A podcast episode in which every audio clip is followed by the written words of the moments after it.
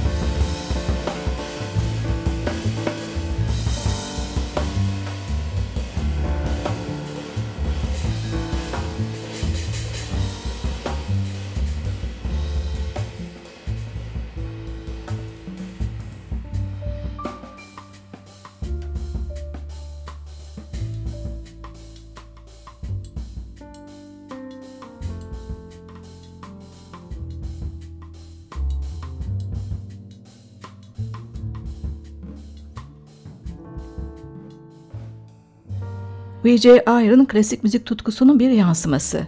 Koral